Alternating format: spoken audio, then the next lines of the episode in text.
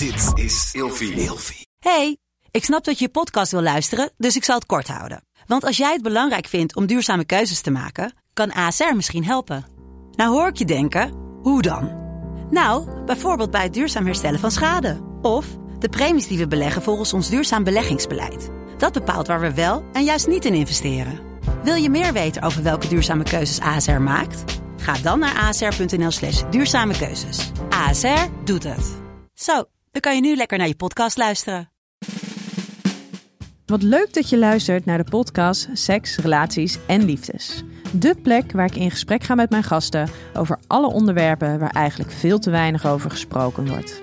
Dus luister, geniet en laat je vooral inspireren. Ja, welkom bij een nieuwe aflevering van Seks, Relaties en Liefdes. En met mij vandaag Sarayda Groenhart. En ik heb onwijs veel zin in dit gesprek. Zeker uh, op basis van ons voorgesprek, uh, maar daarover zo meer. Want Sarayda, een onderwerp seksualiteit is jou zeker niet vreemd. Want jij hebt uh, nou ja, bijna inmiddels in een ver verleden Spuiten en Slikken gepresenteerd. Jij hebt een boek geschreven, Het Waarom Meisje. En vervolgens jouw verhaal over seksueel misbruik zelfs in een TED-talk mogen vertellen. Ja.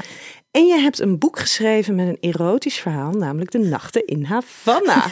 ja, dat was een. Uh, twee heel verschillende boeken. Echt ja. uiterste van een spectrum. Maar dat vond ik, dat vond ik heel bijzonder. En uh, we gaan het over een heel ander onderwerp hebben. Maar toen dacht ik, ja, oké, okay, maar je, daar, er is dus een, een heel uh, ingrijpend moment in jouw geschiedenis. En dat heeft betrekking tot seks. Al vind ik misbruik nooit echt nee. seks. Ik, ja, ik val je even bij. Het, ja? Uh, het Waarom Meisje, mijn boek, gaat over een seksueel geweldervaring. Okay. Dus misbruik, eh, vind ik, heeft de smaak en het gevoel van een langduriger iets. Uh, maar mijn boek gaat over um, een, een, een, uh, een voorval, een heftig voorval wat ik meemaakte. Ja, ja. Nou, en ik vind dit, dit vind ik heel mooi wat er nu gebeurt. Want het, taal zit hem in alles. Mm -hmm. En heel veel mensen die herkennen zich niet in een woord als seksueel misbruik, maar voelen meer, ja, het was een seksueel uh, grensoverschrijdend incident. Ja, het was ja. seksueel geweld. Ja.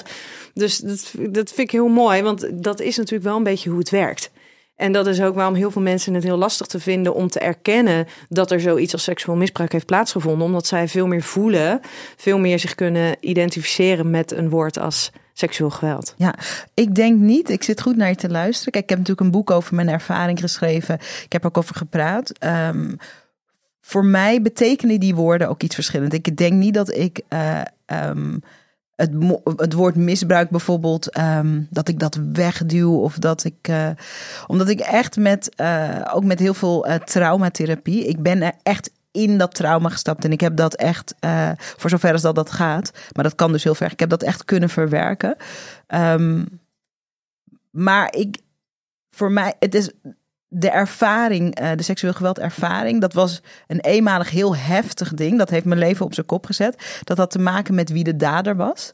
Uh, dat was een bekende van mij, was een familielid, was een oom. En um, die dynamiek van dat iemand die uh, een onderdeel is van je leven, Um, dat, dat die zich ineens op die gekke manier tot jou verhoudt. En wat dat volgens doet met een hele familiestructuur. Hè, dus niet gezinsstructuur, maar een hele familiestructuur. Uh, dat was net zo traumatisch als de ervaring zelf. Dus voor mij is heel duidelijk een trauma. Um, maar maar uh, in het woord misbruik, uh, daar, daar herken ik me niet direct in. Nee, nee. Maar dan vind ik het eigenlijk helemaal bijzonder dat jij dus, nou ja, wat je net al zei, hè, de twee uitersten op het spectrum dat jij dus wel ook het andere uiterste van het spectrum in een boek weet te vertalen. Ja, het was ook precies om die reden. Uh, ik werd gevraagd om dat te doen. Het was in die zin ook zo'n gekke aanvraag. Zo van, uh, lijkt ja. het je leuk? Lijkt het je leuk om, um, om een keer een, een, een, een wat erotisch getint verhaal te schrijven? En mijn gut reaction was ja. En daarna zei mijn hoofd van, hmm, dat is raar. Juist ook omdat ik natuurlijk ook die schaduwkant ken van seks en seksualiteit. Um, maar het kwam op een moment dat ik ook al echt veel had kunnen. Ik, heb, ik had veel verwerkt. Ik had uh, allerlei vormen van traumatherapie gehad. Ik had normale therapie gehad. Ik was er al open over geworden. Ik had er natuurlijk een boek al over geschreven. En juist omdat ik, uh, omdat het niet meer een soort open wond was, uh, dat trauma, dacht ik, hoe leuk is het om in deze opdracht, deze uitnodiging om dit boekje te maken, om eens te kijken wat er, wat er uit me komt, als het ware. Als het alleen maar mag gaan over de speelsheid en de sensualiteit en, en uh, de leuke kant van Ja. seks. En meteen toen ik het begon te schrijven, dacht ik. Ehm, mijn vader, die eh, overleden is in 2014, die had altijd een mooie uitspraak. En die zei: eh, Het verhaal kiest jou. In plaats van dat jij denkt dat je een verhaal kiest wat je moet vertellen. Het verhaal kiest jou. Jij bent nu ook een boek aan het schrijven. Nienke, het verhaal, die verhalen hebben jou gekozen. Zo zou mijn vader het zeggen, om in de wereld gebracht te worden. Maar meteen toen ik mijn boek schreef, Nacht in Havana, voelde ik, oh ja, dit verhaal heeft mij gekozen om eh, opgeschreven te worden. Ja. Had, had jij dat verhaal ook kunnen schrijven als je niet al, al die eh Nee. traumastukken en, eh, had verwerkt? Nee, En, nee zeker niet. Omdat mijn ervaring en mijn beleving is dat. ehm, ik was twintig toen die aanranding gebeurde. En van 20 tot 27 eh, heb ik gedaan wat de meeste mensen doen. Heb ik dat gegeven in een soort lage bonkt. En gezegd: ik, ehm, ik geef het een plek of is, zo. is dat ook jouw spuiten- en slikperiode geweest? Dat was ook mijn spuitenslikperiode. Ehm maar wat er gebeurt met een trauma als je het niet verwerkt, is dat het eh, in alle hoeken en gaten van bijvoorbeeld je karakter gaat zitten. En een van de dingen, als ik daar nu op terugkijk, ik, dit is ook alweer een tijd geleden, maar een van de dingen ehm, die ik nu terug kan zien, is dat als je je trauma niet verwerkt, wordt je, eh, wordt je wereld kleiner. Ik was wantrouwiger geworden. Ehm, eh, ik was ook gevoellozer geworden. Ik was ook harder geworden. Ja, want je wil dat ene stukje wil je niet voelen, maar dan gaat eigenlijk al je gevoel wordt weggestopt. Want Absoluut. het gevoel laat zich niet zo differentiëren Absoluut. van dit mag je wel Ja, voelen en ja, dat wil ik ja. niet voelen. Dat, dat gaat niet. Nee. Of je voelt of je voelt Of niet. je voelt of je voelt niet, inderdaad. Dus, maar dat gaat ehm, op het moment dat je zo'n trauma meemaakt, ehm, is soort je overlevings. We hebben verschillende overlevingsreacties. Hè? Dus eh, sommige mensen bevriezen, andere mensen die gaan in de vechtmodus. Ik ben, was meer iemand die in de vechtmodus ging. Ehm, ehm, Mensen, sommige mensen verdwijnen, die maken zichzelf bij wijze van spreken onzichtbaar. eh, om maar niet eh, meer de kans te lopen om die pijn te voelen. En het leven wordt daar heel kleurloos en klein van. Eh, en je denkt dat je veilig bent. Ja, terwijl als ik jou nu voor mij zie zitten, dan zie ik niet een vrouw voor me die kleurloos is. Nee, nee, en dat is ook echt. Weet je, toen ik hier vanochtend, eh, vanochtend toen ik hier net binnenkwam, toen zei je van, heb je je speciaal mooi aangekleed? En toen zei ik ook eerlijk, nee, ik kleed me elke dag aan alsof het zaterdagavond is en we are about to have a party. Maar dat is ook omdat ik ook weet hoe het is om je te voelen van het maakt niet uit. Ik heb zwart aan. Bemoei je niet met mij. ehm, Je klein maken, je onzichtbaar ja, maken. eh, eh, aan mijn lijf geen pollen. Ik weet ook hoe dat voelt. Ik weet dat doodse gevoel. eh, wat, wat er hoort bij een onverwerkt. Ik ken dat ook. En mijn leven, of wat ik probeer, is om. ehm, ehm, om uit te dragen van het leven mag geleefd worden. ja. En het schrijven van het boek, want zo kwamen we natuurlijk op dit gesprek, was zo'n groot avontuur om seksualiteit weer helemaal. eh, seksualiteit en romantiek, want dat is wat de, de formule is hè, van Boeket, seksualiteit. en romantiek. Om dat, he- om dat weer helemaal te vieren, om dat helemaal op de voorgrond te zetten. Omdat dat is het verhaal. ja, zonder de pijn, zonder teleurstelling, Ja, zonder ja. het verdriet. Ja, gewoon eigenlijk waar seksualiteit om mag draaien, Mag moet gaan. draaien. Ja, ja, Ja. ja. absoluut. Ja, mooi. Hey, en inmiddels ben je natuurlijk weer een aantal jaren verder. En in die jaren heb je zeker niet stilgezeten. Want jij helpt ehm, ondernemers om zich beter te profileren. Ehm, maar jij hebt dus ook sinds kort een talkshow. Die gaat over liefde in de breedste zin in het woord. En ons gesprek... ehm, nou ja, dat sluit er denk ik ook wel een beetje aan. Ja. Want wij gaan het dus hebben over, eh, ja, over een ander perspectief op daten. Yes. En hoe jouw beeld over mannen, daten, relaties eigenlijk in de afgelopen zes maanden is veranderd. Ja, het klinkt zo dramatisch om te zeggen, Nienke. Maar alles wat ik dacht te weten over daten, is de afgelopen zes maanden op losse schroeven komen staan. En het begon. Het begon ergens vorig jaar. Het was, eh, het was een zaterdagavond. Mijn, eh, mijn broertje die kwam eten bij mij. En mijn broertje, en ik ga mijn broer en mijn broertje, dat is dezelfde persoon. Hij is jonger, maar hij is heel groot. Dus ik ja. ga broer en broertje door elkaar heen en het, gebruiken. het is er maar één. Het is er maar één. Heel goed. Ja. Mijn broertje en ik zaten samen met mijn dochter aan tafel uh, te eten. We zaten te kletsen.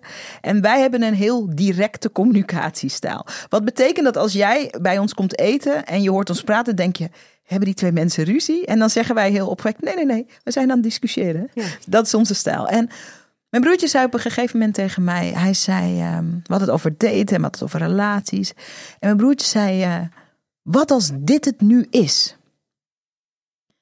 Ik zo, hoe bedoel je? Hij zo, en hij keek naar mijn dochter en naar mij zegt, wat als dit het nu is?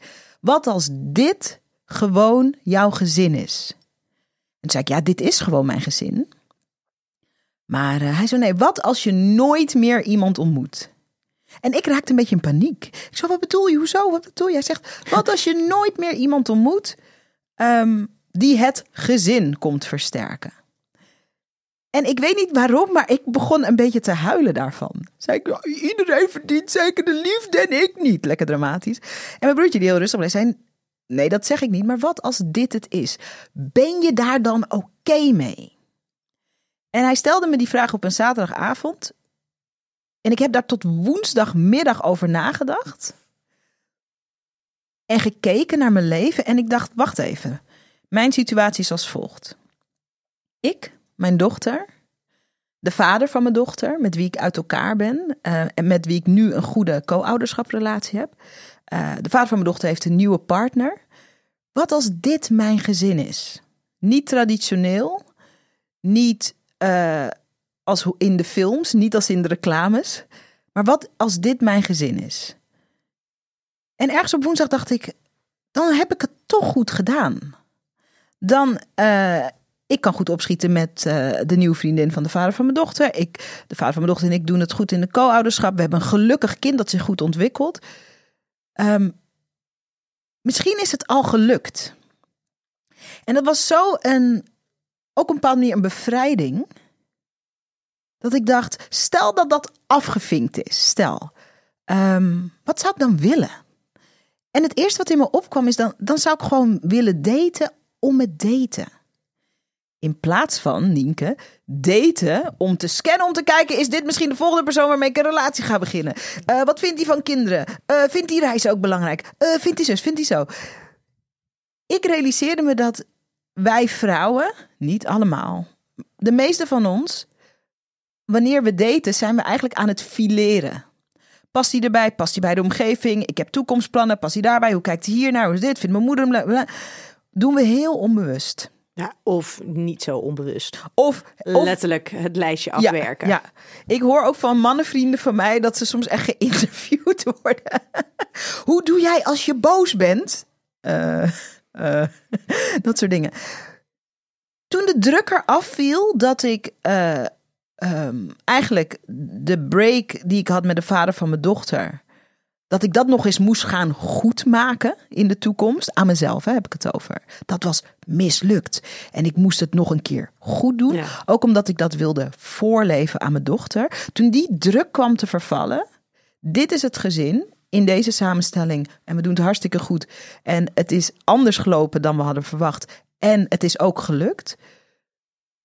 Toen die druk eraf viel, en toen dacht ik, ik zou gewoon willen daten om me daten. Toen ging er een deur open, Nienke. Dat is echt, ik heb een gevoel alsof ik in een nieuw stuk van mijn leven ben gestapt. Ja. Alles is anders nu. Hey, en daar gaan wij, uh, gaan wij zo over verder praten. Ik heb voor jou in ieder geval een, uh, een klein cadeautje, een Schiedams cadeautje. Oh, wat leuk dit. Een fles Bobby's Schiedamse gin. Wat mooi dit. Ik had vanochtend bedacht dat ik misschien een tijdje wat minder ging drinken. Maar dat doe ik dan wel na deze fles. Hij is langer houdbaar. ja. Dus op zich, het mag. 42 procent. Oeh. Je moet hem ook niet in één nee, keer opdrinken. Nee, en ook niet in je eentje. Nee, nee. nee. Dus je daar. Ik heb jou gevraagd om vijf woorden te bedenken die voor jou gaan over seks, relaties en liefdes. Ja. Welke zijn dat? Ja. Het eerste woord wat in me opkwam is het woord ontspanning. Ontspanning omdat ik. Uh, ik merk nu ook uh, in mijn dateleven, maar ook als ik terugkijk gewoon naar mijn liefdesleven, dat de beste momenten ontstaan en ook de beste seks ontstaan natuurlijk ook vanuit een bepaalde ontspanning. Het ontspannen van je lijf, het ontspannen van je denkspieren. Ontspanning. Dus dat is mijn eerste woord. Het tweede woord um, is speels. Ik merk en ik ontdek bij mezelf, ik, ik, ik word 40 over twee maanden of zoiets. En ik weet niet, maar ik voel me een soort alsof ik in een soort tweede puberteit zit. Maar dan wel met meer zelfkennis, meer rust in mijn kont. eh, meer geld ook dan toen ik in die puberteit zat. Heel gevaarlijk eigenlijk. en meer mogelijkheden, ja. En Ehm, mensen zo impulsief. Dat, ik ja. weet niet of dat een heel goed recept is. Het is in ieder geval wel een leuk recept tot nog toe. Ja. Ehm, maar speelsheid. Ik gun ook. ehm, ik had daar laatst een leuk gesprek over met vriendinnen. Ik gun, ik gun ons vrouwen ook meer speelsheid.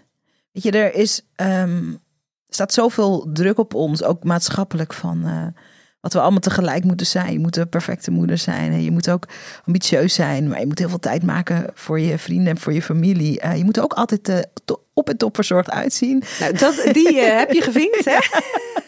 Je moet van alles. Je Ja. moet, als je man leuk vindt, dan mag je dat wel laten merken, maar niet te veel. En je moet ook een beetje hard to get. Het is, de lijst is eindeloos. En staat allemaal haaks op dat speelse. Weet je wel? Gewoon zijn en gewoon spelen. Dus ontspanning, speels. Ehm, toch ook omdat het voor mij ook belangrijk is en omdat het ook statistisch gezien eh, van veel mensen een onderdeel is van hun seksualiteit en liefde. Trauma. Dat woord pak ik er toch bij. Ook omdat trauma een kans is als je ermee gaat werken en als je je in therapie gaat en je laat ondersteunen door professionals. Trauma is echt een kans om tot dieper voelen te komen. Ehm, Als je, Als als je het- echt toelaat om Ja. door die chaos heen om te door de gaan chaos en, door de shit heen te verdragen. gaan. Ja. Dus het woord trauma hoort erbij. Ehm, flirten. Zit ook wel weer een beetje in dat speelse ja. en in het ontspannen zijn. Ja, ja. Flirten en, eh, en intimiteit. Omdat dat is natuurlijk een thema, zo'n groot thema. Ehm, vind ik nog een spannender thema bijvoorbeeld dan seks. Ehm, omdat het echt gaat over je openstellen, gaat over kwetsbaar zijn en gaat echt over verbinding maken. Ja. Ja. Ja. maar dat is precies wat intimiteit is. Ja, Verbinding ja, aangaan. ja, en verbinding is nodig Ja, om een relatie aan te gaan met iemand. ja absoluut. En dan heb ik voor jou de vijf kutkeuzes, maar dan zal de eerste daarvan eh, waarschijnlijk heel makkelijk zijn voor jou. Namelijk seksualiteit of intimiteit. Intimiteit, zeker. Ja, zeker. En is seksualiteit wel iets wat jij belangrijk vindt of Ja. weegt het niet op tegen intimiteit? Nee, nee, heel belangrijk. Ook omdat, eh, en ga ik even een beetje lekker zweverig of zo hoor. Ehm, ik ben zo iemand die heel zweverig is, maar ook heel praktisch. Eh, een van de tofste dingen aan het hebben van een lichaam, vind ik, is dat je, ehm, en, en, en andere mensen die een lichaam hebben, is dat je elkaar kunt aanraken.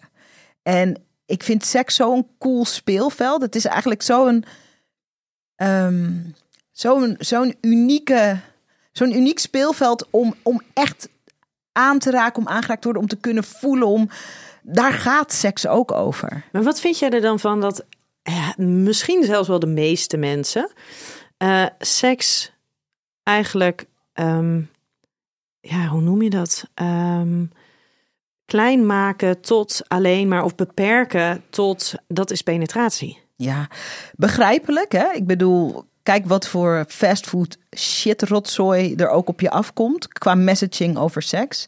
Ehm, begrijpelijk, maar wel heel verdrietig. Ja, want het is zoveel meer. Ja, het kan ook zoveel meer zijn. En, ehm, en het is. Ik, en het, ja, oh, ik wil er echt duizend dingen over zeggen. Dat Ehm, mag hoor. Op zich is dit de plek Ja, ja. om het erover te Oh, hebben. als je dan toch over Ja, wil hebben. hè?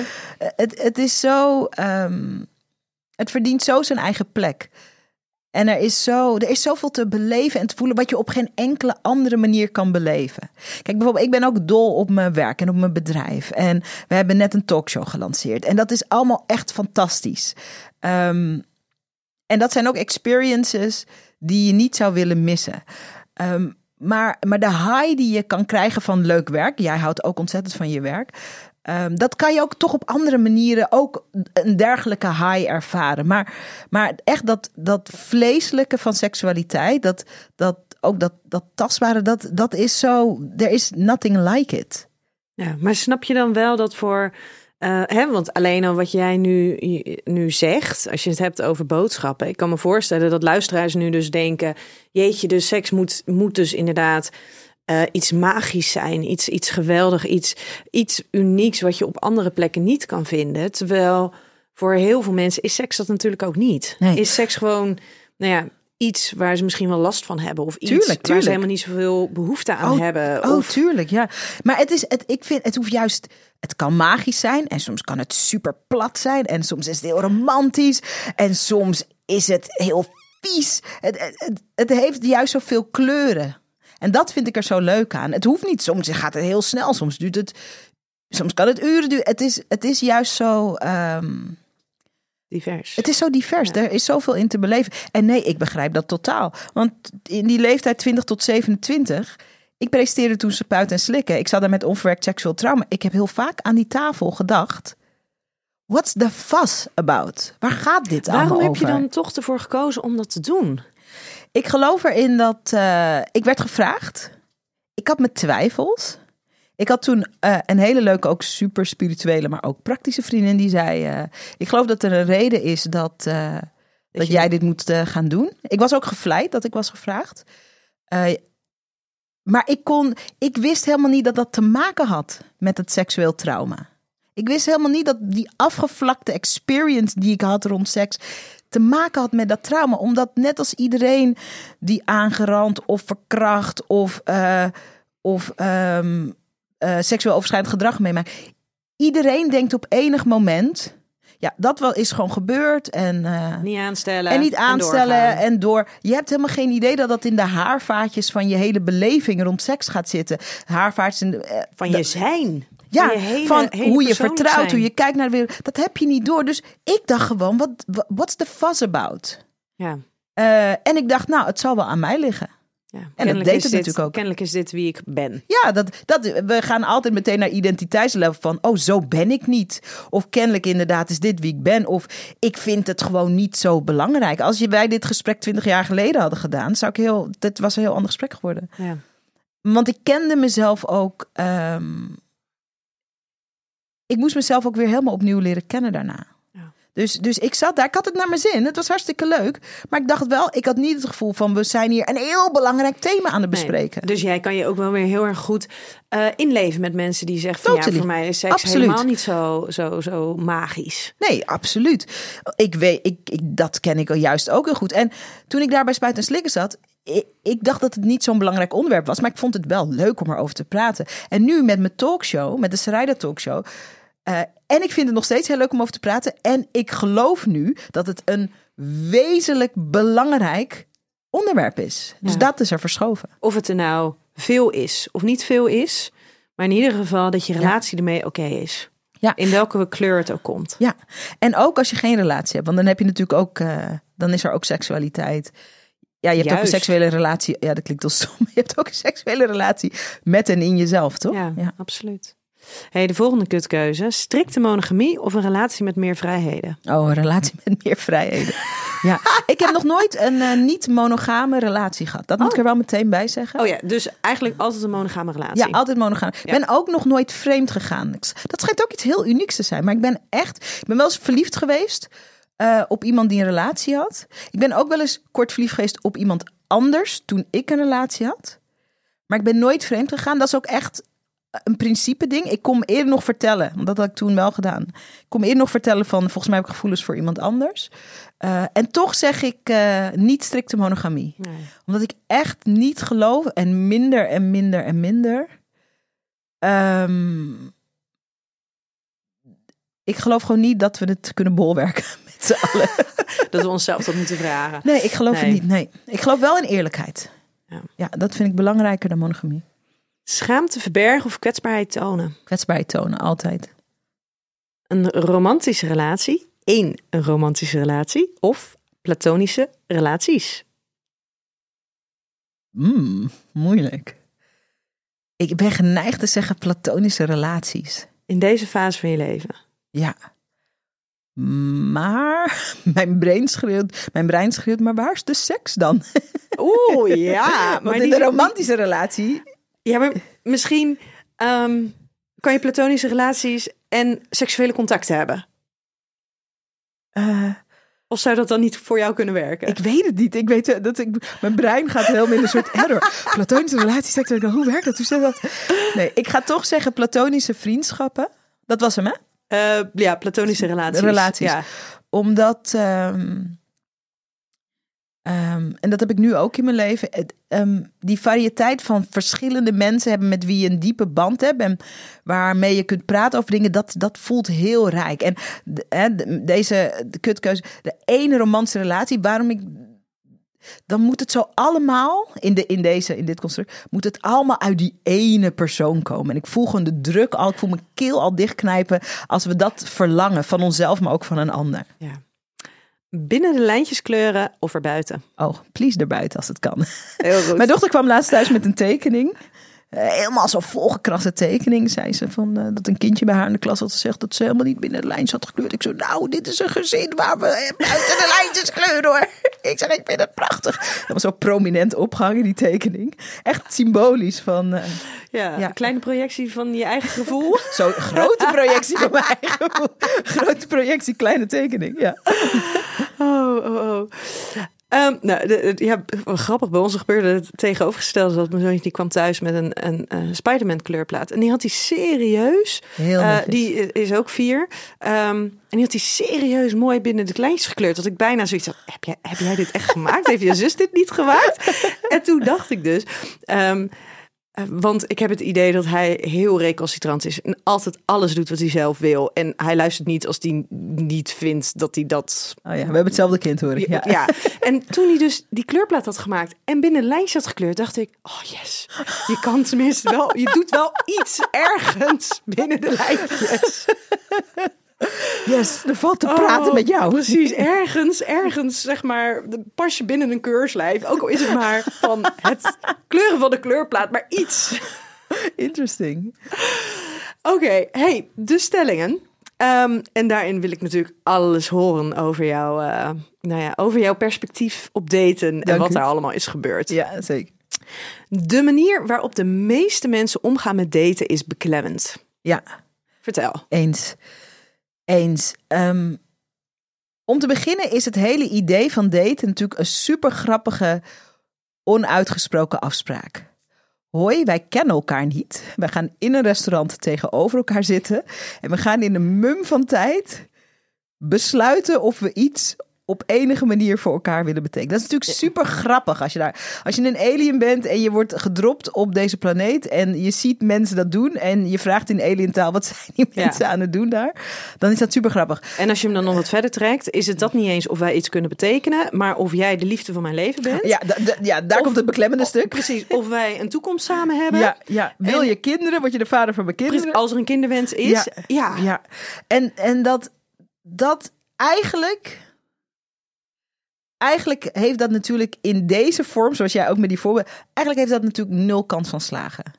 Want niks anders werkt zo in het leven. Niks laat zich zo forceren. Stel je voor dat je op sollicitatie gaat. En je moet. En, en dus iemand, zeg maar, stel iemand komt solliciteren bij mijn bedrijf. En ik zeg: luister. Dit is de eerste keer dat ik je zie. Maar ik wil graag een werknemer voor het leven. Ik wil dat je de komende 40 jaar. En in dit gesprek gaan we bepalen of jij een werknemer voor het leven. Ja, ik weet niet wat die. Ik, ik krijg helemaal. Ik krijg helemaal En of jij mij de garantie kan geven dat wij geen conflicten gaan hebben. Ja. Dat jij altijd je werk perfect uitvoert. Dat je gemotiveerd blijft. Dat je... Je mag me niet teleurstellen. Precies, precies. We weten nog niet wat er gaat gebeuren, maar je, je moet altijd aan boord blijven. En, eh, eh, en eh, nou ja, ik hoop dat jij het ook leuk vindt. Ja, Ja, Dat, En ook al kom je iemand tegen, een baan tegen waarvan je denkt, nou, dit is mijn droombaan. Uh-uh, sorry, sorry. aan boord blijven. Ja, nee, dat heeft natuurlijk geen enkele kans van slagen. En toch doen, de- doen we het zo. En daarom vind ik het leuk dat ik het nu anders aanvlieg. Ja. Want, daar mag je zo nog wat meer over vertellen. Want om te weten wat liefde is en wat je nodig hebt in je leven, moet je meerdere mensen in je leven op een, intieme manier spreken voordat je daar een beslissing over maakt. Ben ik het niet mee eens. Omdat ik, eh, voor mij is dit wel zo. Maar ik geloof ook wel in die geweldige zielen die elkaar in de derde klas van de middelbare school tegenkomen. Elkaar aankeken, wisten van eh, dit is het. En vervolgens honderd jaar lang eh, elkaars buddies en, en liefdesrelatie en, en beste seks. Maar dat is er natuurlijk ook. Dus dat die, ik denk om de liefde te kennen, ik denk dat je dat ook ehm, kan ontwaren in één relatie. En bijvoorbeeld in, in, in relaties die je natuurlijk hebt met je familieleden of vrienden en zo. Maar ik denk dat het, ik denk dat het er wel is. Ik ken het niet, maar ik denk dat het er wel is. Ja, want je zei net, voor jou is het wel nodig. Ja, ja. Die verschillende mensen. Ja, ja, omdat ik ben iemand die beter, die het best lid in contrast. Ik kan heel goed voelen, vind ik het leuk of vind ik het niet leuk. En ik vind het ook fijn om contrast te hebben in mijn leven. Ja. En contrast ontstaat als je, uh, nou ja, meerdere casus hebt. ik denk, ik doe even een duur woord Ja, ja, maakt niet uit. Dat is helemaal oké. Okay. maar jij, als je het dan hebt over die meerdere mensen. Jij hebt in het afgelopen half jaar, heb jij meerdere mensen gedate. En niet op een beetje de romantische, uh, traditionele manier. Niet op de conventionele manier. Nee. Maar juist op de platonische manier. Ja. Ik had um, ongeveer twee jaar geleden... Um, een bevriende ondernemer van mij um, stuurde me iets toe. Ze zei, volgens mij is dit iets van, voor jou. En uh, dat was een Amerikaanse dating-expert. Ze stuurde me de website van een Amerikaanse dating-expert, Megan Wax. En die had het over, lekker Amerikaans, ik smil daarvan, de man funnel. De mannenfunnel. En haar idee was, in plaats van lineair te daten, dus ik ontmoet uh, Chris, ik zeg even de naam. Ik ontmoet Chris in, de, in, de, op de salsa dansvloer. Schrijder, wie is Chris? Ja, wie is Chris? Wie is Chris? Vertel. Ik ontmoet Chris op de salsa dansvloer. We vinden elkaar leuk. We gaan wat drinken. We gaan nog een keer wat drinken. We gaan nog een keer wat... En dan daten we. Weet je wel? Um, die formule van de man funnel die vertelt... Um, date meerdere mensen tegelijk. Doe dat platonisch. Omdat, nou ja, dat, daar weet jij als van... Op het moment dat je seks gaat hebben... Dan uh, raken dingen op een goede manier ook verstoord en verward. En... En kan je niet altijd meer even soort bijna objectief kijken naar wat speelt er nou. Um, dus als je een tijd lang met verschillende mannen platonisch date, kun je echt gaan voelen en ervaren. Wat vind ik nou eigenlijk leuk? Vind ik het leuk? De ene man praat ongelooflijk veel over zijn werk. Wat vind ik daarvan? Die andere man die is heel flirterig. Wat vind ik daarvan? Wat doet het met je? Ja. Deze persoon kan ongelooflijk goed luisteren en ik heb het gevoel dat hij aan mijn lippen hangt. Wat beleef ik daar zelf mee? En als je lineair date, dan uh, kan je alleen kijken van, oh, uh, heeft deze persoon dit? Wel of Heeft hij alles? Ja, ja. Heeft hij alles? Ben je alles? Doe je alles goed? Ja of nee? Ja of nee? Geen grijs gebied. Um, maar als je het, als je het, en het klinkt, het gaat niet over vergelijken, maar het gaat echt over in verschillende settings voelen. Voelen, voelen, voelen, voelen, voelen. En dat doe ik nu. En het is ongelooflijk leuk. En het is veel sensueler dan de meeste mensen denken. Platonisch daten. En er komen echt zoveel vragen bij me op. Want wat nou als je daarin dus iemand treft, terwijl je dus eigenlijk voor jezelf hebt dit plan. Ik ga niet uh, op zoek naar het liefde. Ik ga gewoon inderdaad platonisch daten. Ja? Ik ga ja? mensen leren kennen, ja. nieuwe mensen ontmoeten en daarmee ook waarschijnlijk nieuwe stukjes van jezelf ontdekken. Want verschillende mensen spreken verschillende stukjes van jezelf aan. Maar wat nou als je daar ineens liefde tegenkomt, waarvan je denkt, ja jeetje, maar dit is wel, dit is misschien toch wel dat liefde op dat eerste gezicht of dat we're meant to be en wat dan? Toevallig heb ik dat nu. Oh. Ik heb niet lang geleden iemand ontmoet dat ik dacht, holy fuck, wat leuk. Kijk, het is, maar het is je eigen spel. Het is mijn eigen spel. Dus als ik morgen besluit. Jij, jij bepaalt. Ja, als ik morgen besluit dat het, het platonisch daten-experiment klaar is dan is het natuurlijk gewoon klaar. Dan kan ik lekker weer in allemaal oude valkuilen stappen en lekker mijn hele ingewikkelde toekomst op die ene man projecteren. Dat zou kunnen. Maar ik doe dat niet. Omdat, oh, en dit is echt zo. Oh, dat lijkt me ja. zo moeilijk. Ja, het is moeilijk. Maar het is ook ongelooflijk verhelderend. Want wat dit creëert. Uh, dus, dus ik, deed, ik deed en ik vind één iemand leuk. En um, wat dit creëert is ik kan nu supergoed zien wat mijn neurose is. Mm -hmm. Want eerst dacht ik, ik ga dat hele date-experiment opblazen. Oké, okay. why? Waarom? Omdat ik wil dat hij alles is. Oh, herkennen we dit ergens van? Dit is hoe de gedachten in mijn hoofd gaan, hè? Oh ja, dat neurotische. Oké. Okay. Oké, nee, ik ga niet in die neurotische vakken. Want je kan namelijk en iemand geweldig leuk vinden en ook platonisch tegelijkertijd daten. Met dat kan. Dat, die capaciteit hebben we. Net als dat je van meerdere kinderen tegelijk kan. Dat kan allemaal. En, maar je weet dat niet, omdat we hebben dat nooit geoefend. Maar je weet toch ook niet. Weet, want als van deze man de gevoelens wederzijds zijn, dan moet hij daar ook akkoord mee gaan. Waarmee? Je, nou ja, met het feit dat jij dan um, en degene date met wie daar dus die romantische gevoelens ook zijn, dus waar die liefde er ook is, ja. en dat je doorgaat met het platonisch daten. Akkoord vind ik niet het juiste woord, want stel dat wij verkering krijgen. Ik en die, ik, ik heb ook, ik heb ook veel vrienden. Mhm. Dus uh, dat zijn dan geen dates. Maar ik heb ook een heel bruisend, dat is stom woord, bruisend sociaal leven. Dus, dus um, als wij verkering krijgen, dat hoort ook bij mij. Ik vind het heerlijk om met vriendinnen te gaan eten. Ik heb ook mannenvrienden. Dus ja, maar dat zijn al vrienden. Ja, maar de platonisch daten is in principe... Het maken van nieuwe vrienden. Ja, in principe. Maar wel er zit ook seksuele aantrekkingskracht. Ja. Met, ja, maar dat kan supergoed naast elkaar bestaan. En uh, wat er nu gebeurt, dat vind ik ook heel leuk dat je dit vraagt. Dit is hoe, hoe wij vrouwen het ook doen in ons hoofd. Dus die man heeft nog niks toegezegd aan mij. Hè? We weten nog niet eens zeker of hij mij ook leuk vindt. We kunnen goed met. Okay. Uh, en ik moet nu al editen. Ik moet nu al uh, iets wat eigenlijk gewoon goed werkt voor mij.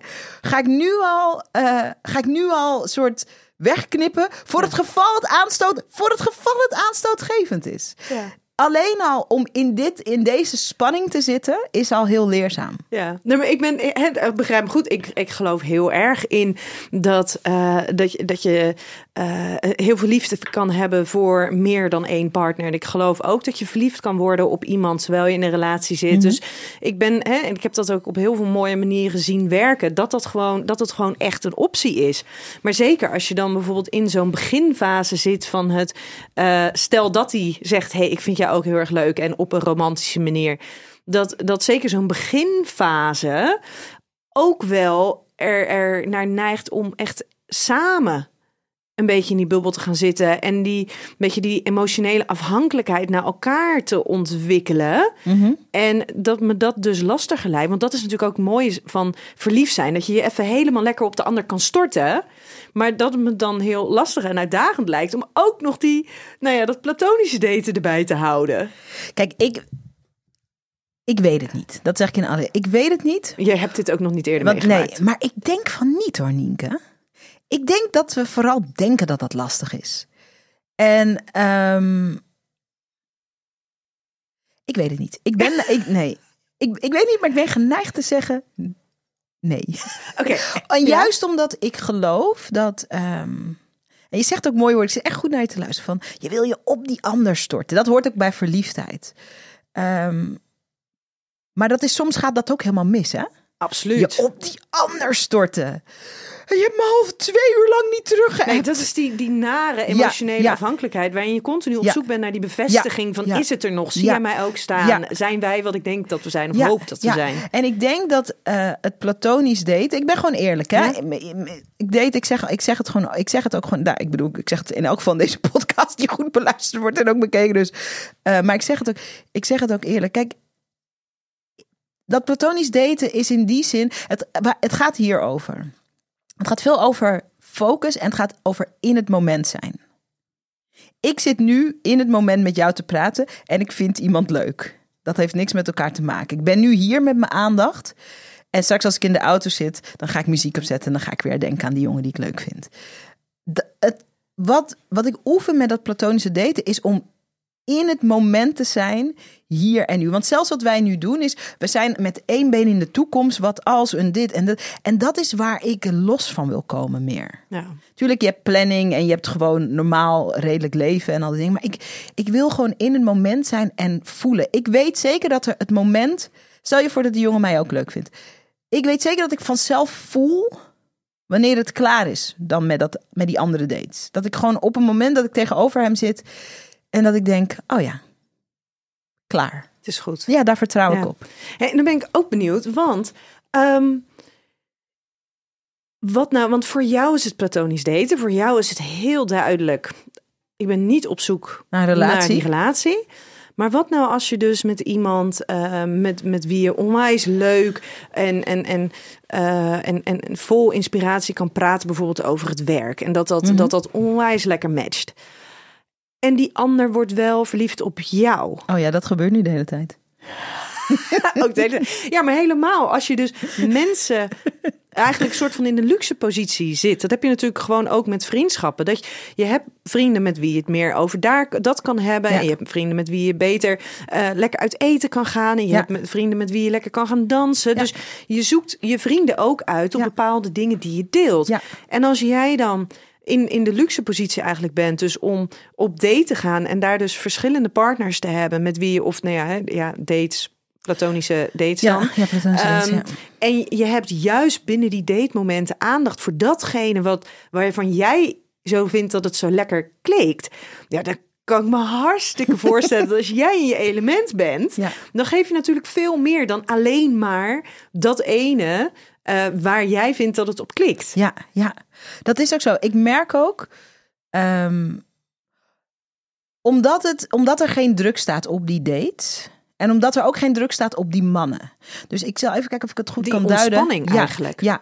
Wat er gebeurt, ik, er, het gebeurt dat uh, ik wel eens zeg maar um, heel licht dan verliefde gevoelens krijg, omdat het gewoon zo leuk is. En het gebeurt ook de andersom. Dat uh, die jongens, sommige van die jongens worden ook verliefd op mij. En ik snap dat ook, omdat um, zij kunnen helemaal zichzelf zijn. En ik ook. En dan ontstaat natuurlijk sowieso een soort verbinding. Er ontstaat een relatie. Ja, er, sowieso een relatie. Platonisch, soms wel met seksuele spanning natuurlijk. Um, maar die verbinding komt veel beter tot stand, omdat um, iedereen precies kan zijn wie die is.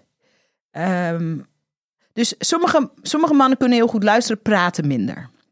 Ik ben een kletskous sowieso, dat heb je al gemerkt. Um, ik hoef niet in, een, in, de, in het construct dat ik zeg maar één voor één iemand mensen date en ik ben op zoek naar een relatie. Dan wil ik bijvoorbeeld op een gegeven moment, dan is het nu date drie, nou wil ik dat hij ook eens wat vertelt. Je bent altijd zo stil. Gaan we lekker daarin graven? Waarom ben je eigenlijk altijd zo stil? Of ik zou het echt leuk vinden. Of ik heb het wel nodig. Dat hele, die hele riedel. Dat ontstaat natuurlijk nu niet. Want als jij die stille luisteraar bent, fantastisch. Dat is dan de aard van hoe wij zich verhouden. En die andere, met wie ik deed, die is natuurlijk een enorme kletskous. En dan is het de hele avond zo tik, tik, tik, tik. En dan moet je ineens je ruimte delen. Ja, ja vreselijk. Och, nee. maar dat, dat, dus het, het kan. Iedereen mag gewoon zijn wie die is. Ja. En dat, dat voelen mensen enorm. Als ze niet...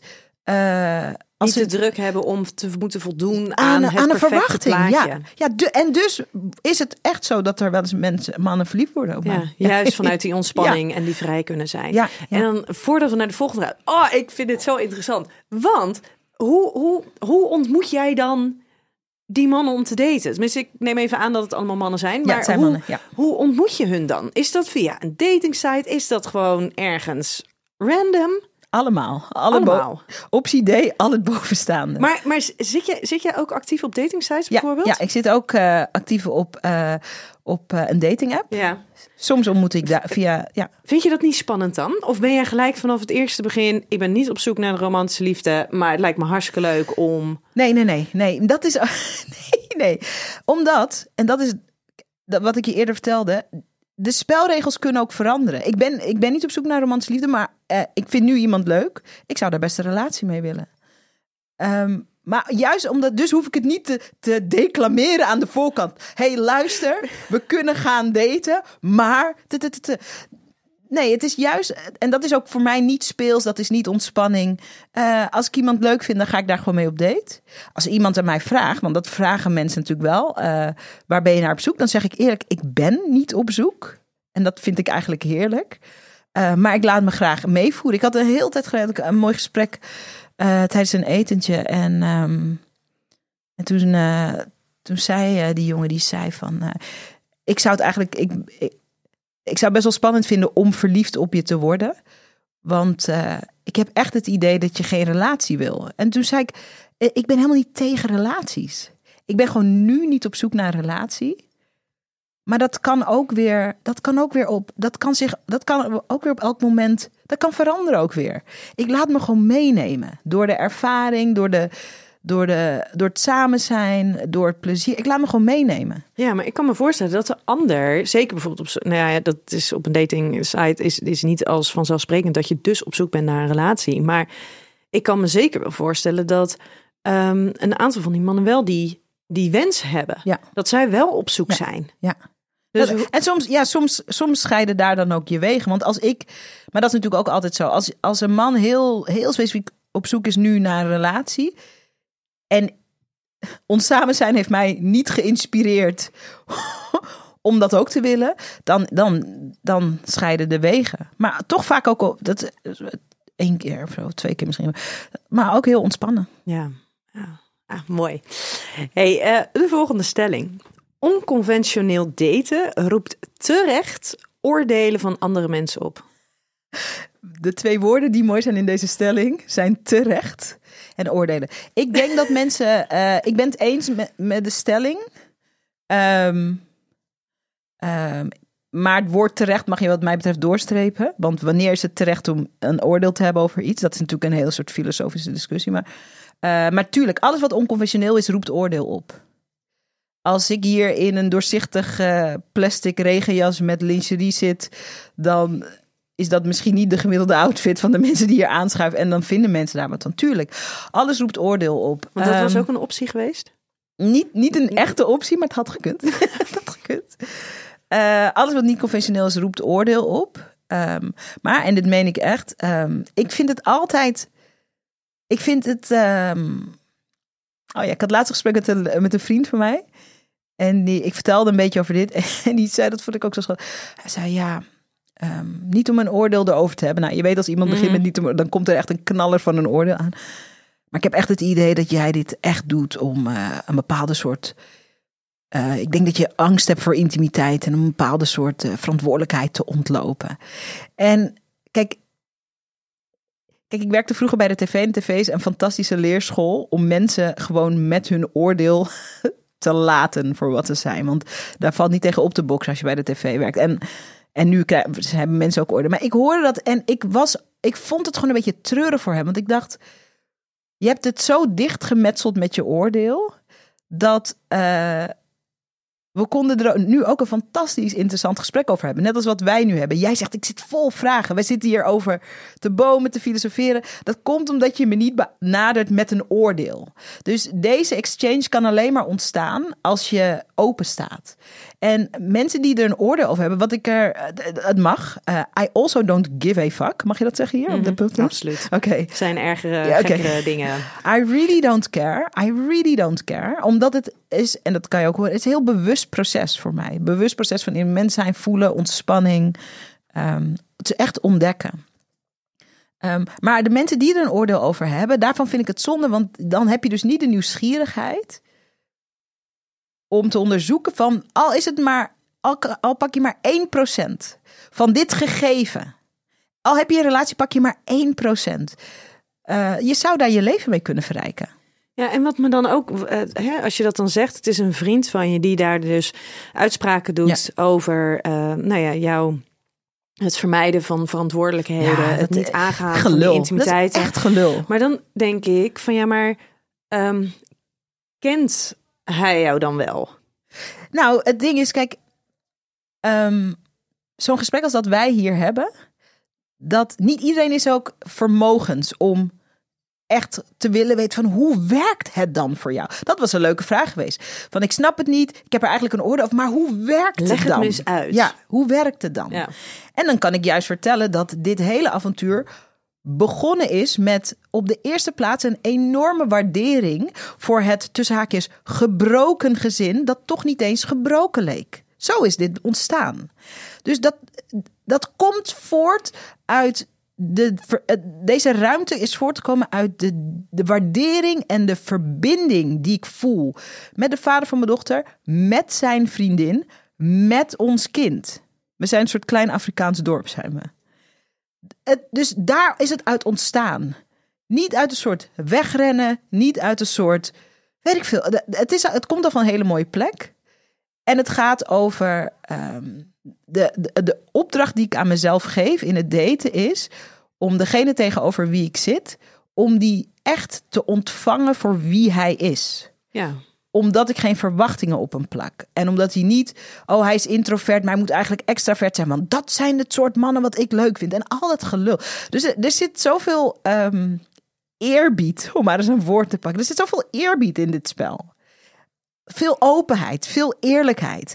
En die vriend die dat tegen mij zei, en ik, mijn, mijn stelzinnetje is. eh, ik leg ook, probeer ook niet te veel uit te leggen. Ik zo, oh, ik zie dat anders. Dat is, dat is, dat is van, jongens, als je geen zin meer hebt in discussies in je leven, leen deze. Oh, ik zie dat anders. Want niemand vraagt jou vervolgens ooit hoe zie jij het dan. Dus dan heb je op een hele mooie manier heb je gekaderd van, ik laat eh, jouw oordeel en jouw, ehm, jouw zienswijze een beetje bij jou. En ik, ik zit gewoon in mijn eigen ding. En dat is fijn. Ja, ja. We gaan naar het volgende, want daar ben ik ook wel benieuwd naar. Als moeder kan je het je eigenlijk niet veroorloven om met meerdere mannen te daten. Eh, oneens, natuurlijk. Ehm, want anders dan zeg ik nee tegen mezelf. Kijk, voor mij maakt het wel heel veel uit dat dit platonisch is. Ik weet niet. ehm, ik weet niet of dit in een niet-platonische versie kan. Voor mij, hè? Voor mij. Ehm, ik heb co-ouderschap met de vader van mijn dochter. En ehm, mijn daten dat, dat, dat is in het weekend in mijn eigen tijd. En als mijn dochter ouder is, ga ik eh, absoluut gesprekken met haar voeren over deze periode van mijn leven.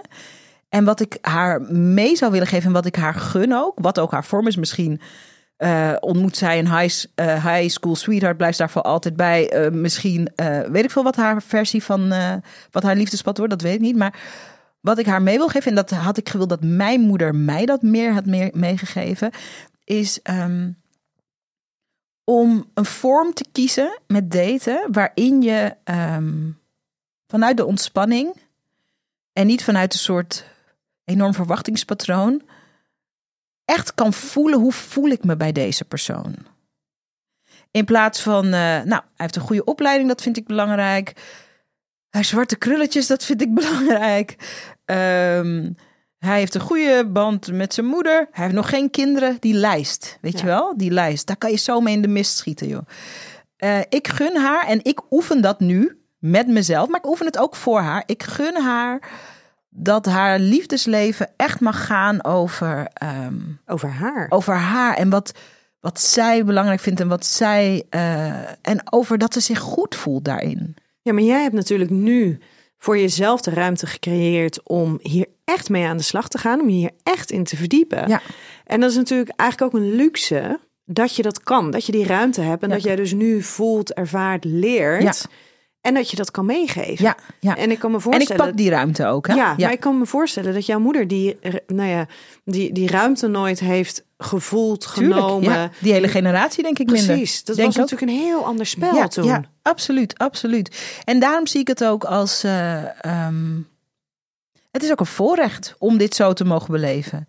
Eh, en het heeft met verschillende dingen te maken. Het heeft ermee te maken dat eh, ik investeer heel veel tijd en liefde in dus het gezin wat er nu staat. Wat dus mijn kind is, maar ook de vader van mijn dochter en ook zijn vriendin. Ehm, als daar heel veel ruis in zit, of als wij in een soort vechtscheiding zitten of zo, dan kan dit ook niet ontstaan. Want dan is de ontspanning er ook niet. Ehm, dus ik creëer die ruimte ook echt. Ik denk zelf dat het een fase is, maar je weet het niet. Misschien ben ik straks 93, zijn mijn knieën gerimpeld en am still platonisch dating. Je weet het niet. Ehm, Oh, met in, het- in het verzorgingstehuis. eh. ja, precies. Oh, dat zou wel fantastisch zijn. Nee, ik denk dat het een fase is en daarom geniet ik er ook extra van. Ehm, maar ik, ja, het, dat, ja, het- voor mijn En ik had het wel toen ik, toen, ik, toen ik net uit elkaar was met de vader van mijn dochter. Toen worstelde ik hier meer mee. Eh, want ik zat nog ook met schaamte over die gefaalde relatie dan. Gefaald tussen aanhalingstekens. En ik zat heel, zat veel, nou ja, jij, dat een, top, een topic waar jij ook veel over. Er zat heel veel schaamte op van alles. Schaamte, niet goed gedaan, falen. Ehm, maar door, door daar doorheen te gaan. ehm, ja, ik weet niet. Het is gewoon allemaal. Het is, ik, het is, het is. Ik, ik ben niet daar meer mentaal, maar ik snap wel hoe dat voelt. Ik dacht, ik ben al gefaald en dan moet ik nu iemand nieuws vinden. en uh, ik had ook heel lang had ik dat ik uh, dacht, um, ik mag er niet nog een keer een foute keuze maken. Oh, nou dat brengt heel veel ontspanning mee op een date. Mhm. nu, ik had het al een keer niet goed gekozen en dus ik mag er nu geen foute keuze meer maken. Nou ja, dat is, ik denk dat veel het gescheiden vrouwen dat ook wel herkennen. Dat is erg onhoudbaar, jongens. Dat, dat, ja, dat is natuurlijk over. gedoemd om te Dat gaat gewoon mislukken. Ja, Ja, totally. ja. totally. De laatste stelling. Platonisch daten is de perfecte manier om dichter bij jezelf en bij het geluk in je leven te komen. Ja. Ja.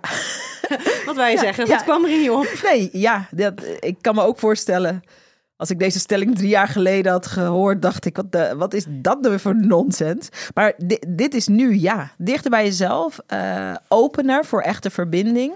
Weet je wat ook leuk is eh, aan platonisch daten? Want het is dus niet, het zijn, het is niet saai, hè? Het is niet saai als je niet meteen gaat neuken.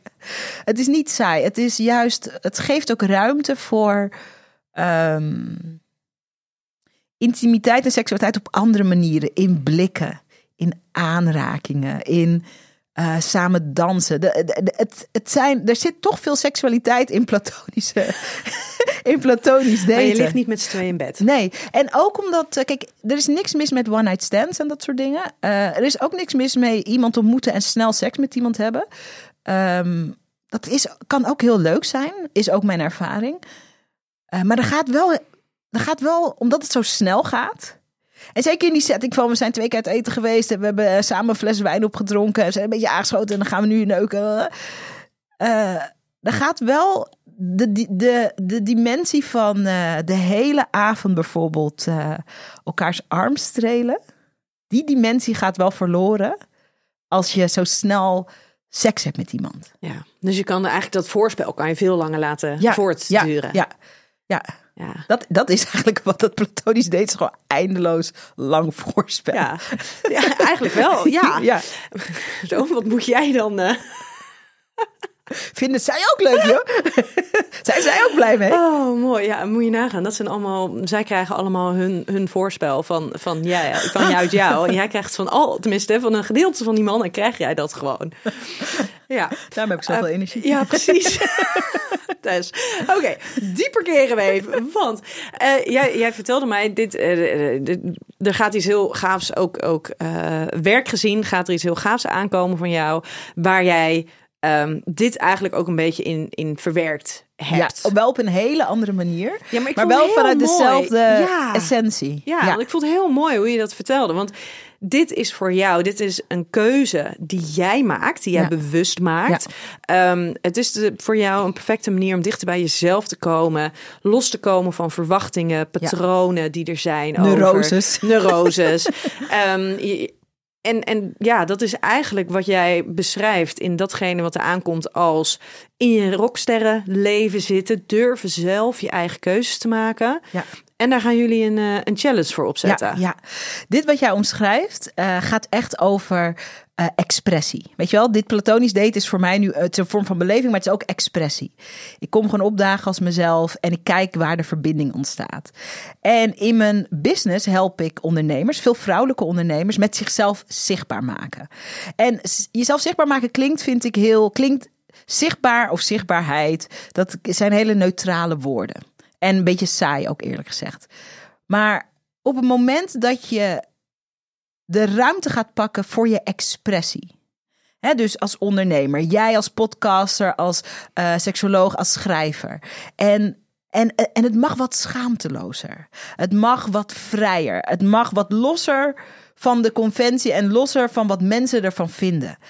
Wat ga je dan laten zien? Als je, al is het maar één vierkante centimeter meer ruimte pakt voor je expressie. Wat ga je dan laten zien? En vanuit die authenticiteit, wat kan er op je afkomen? We deden net eh gekscherend, grappend, zei ik van, eh, ja, de, de, er worden veel jongens verliefd op mij. Eh, dat, ik vind dat, dat, is hart, dat is hartstikke leuk. Maar het komt ook omdat Uh, ik zit daar in volle expressie en zij kunnen dat ook. Dus die verliefdheid gaat bijna niet over mij. Die gaat gewoon over. Hoe zij zich op dat moment voelen. Ja, dat, het, dat je gewoon kan zijn. Dat je gewoon kan zijn in een wereld die constant allerlei verwachtingen op je plakt. Dat er gewoon één vacuüm van een moment is, zo'n date. Dat je gewoon even kan zijn. En mijn intentie is om in mei 10.000 ondernemers gratis te helpen. Om in de expressie te stappen rondom hun bedrijf. Wat mogen we van je zien? Wat mogen we van je weten?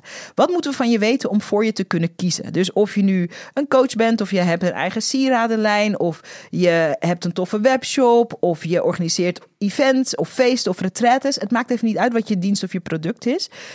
Maar de uitnodiging is, en dat noem ik je rocksterrenleven. En ik bedoel, Rihanna is een rockster, maar Alanis Morissette of Ilse de Lang is ook een rockster. Het gaat er niet over dat je met een hanenkam en blauw haar, daar gaat het niet over. Maar dat je, in, dat je ruimte creëert voor de expressie van wie je bent. En mijn doel is om 10.000 ondernemende vrouwen daar gratis mee te gaan helpen. We gaan dat doen in mei. En ik heb daar heel veel zin in. Daar hebben we een coole challenge, organiseren we daarvoor. Echt aan de slag. Je wordt echt, hè, het wordt echt al uitgedaagd. En uh, daar heb ik echt heel veel zin in. Ja, ik zei al toen ik jou hierover hoorde, dacht ik, oh, misschien is dit ook wel iets voor mij om te gaan doen. Dus leuk, wie weet, wie weet.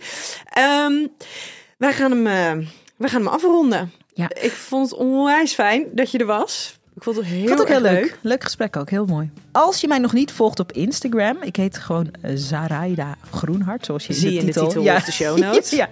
Volg mij op Instagram, want daar neem ik je mee. En daar kan ik uh, je straks uh, de gegevens geven voor waar je gratis aan kan melden. Helemaal goed, helemaal goed. Hey, lieve luisteraar, tot volgende week bij een nieuwe aflevering van Seks, Relaties en Liefdes.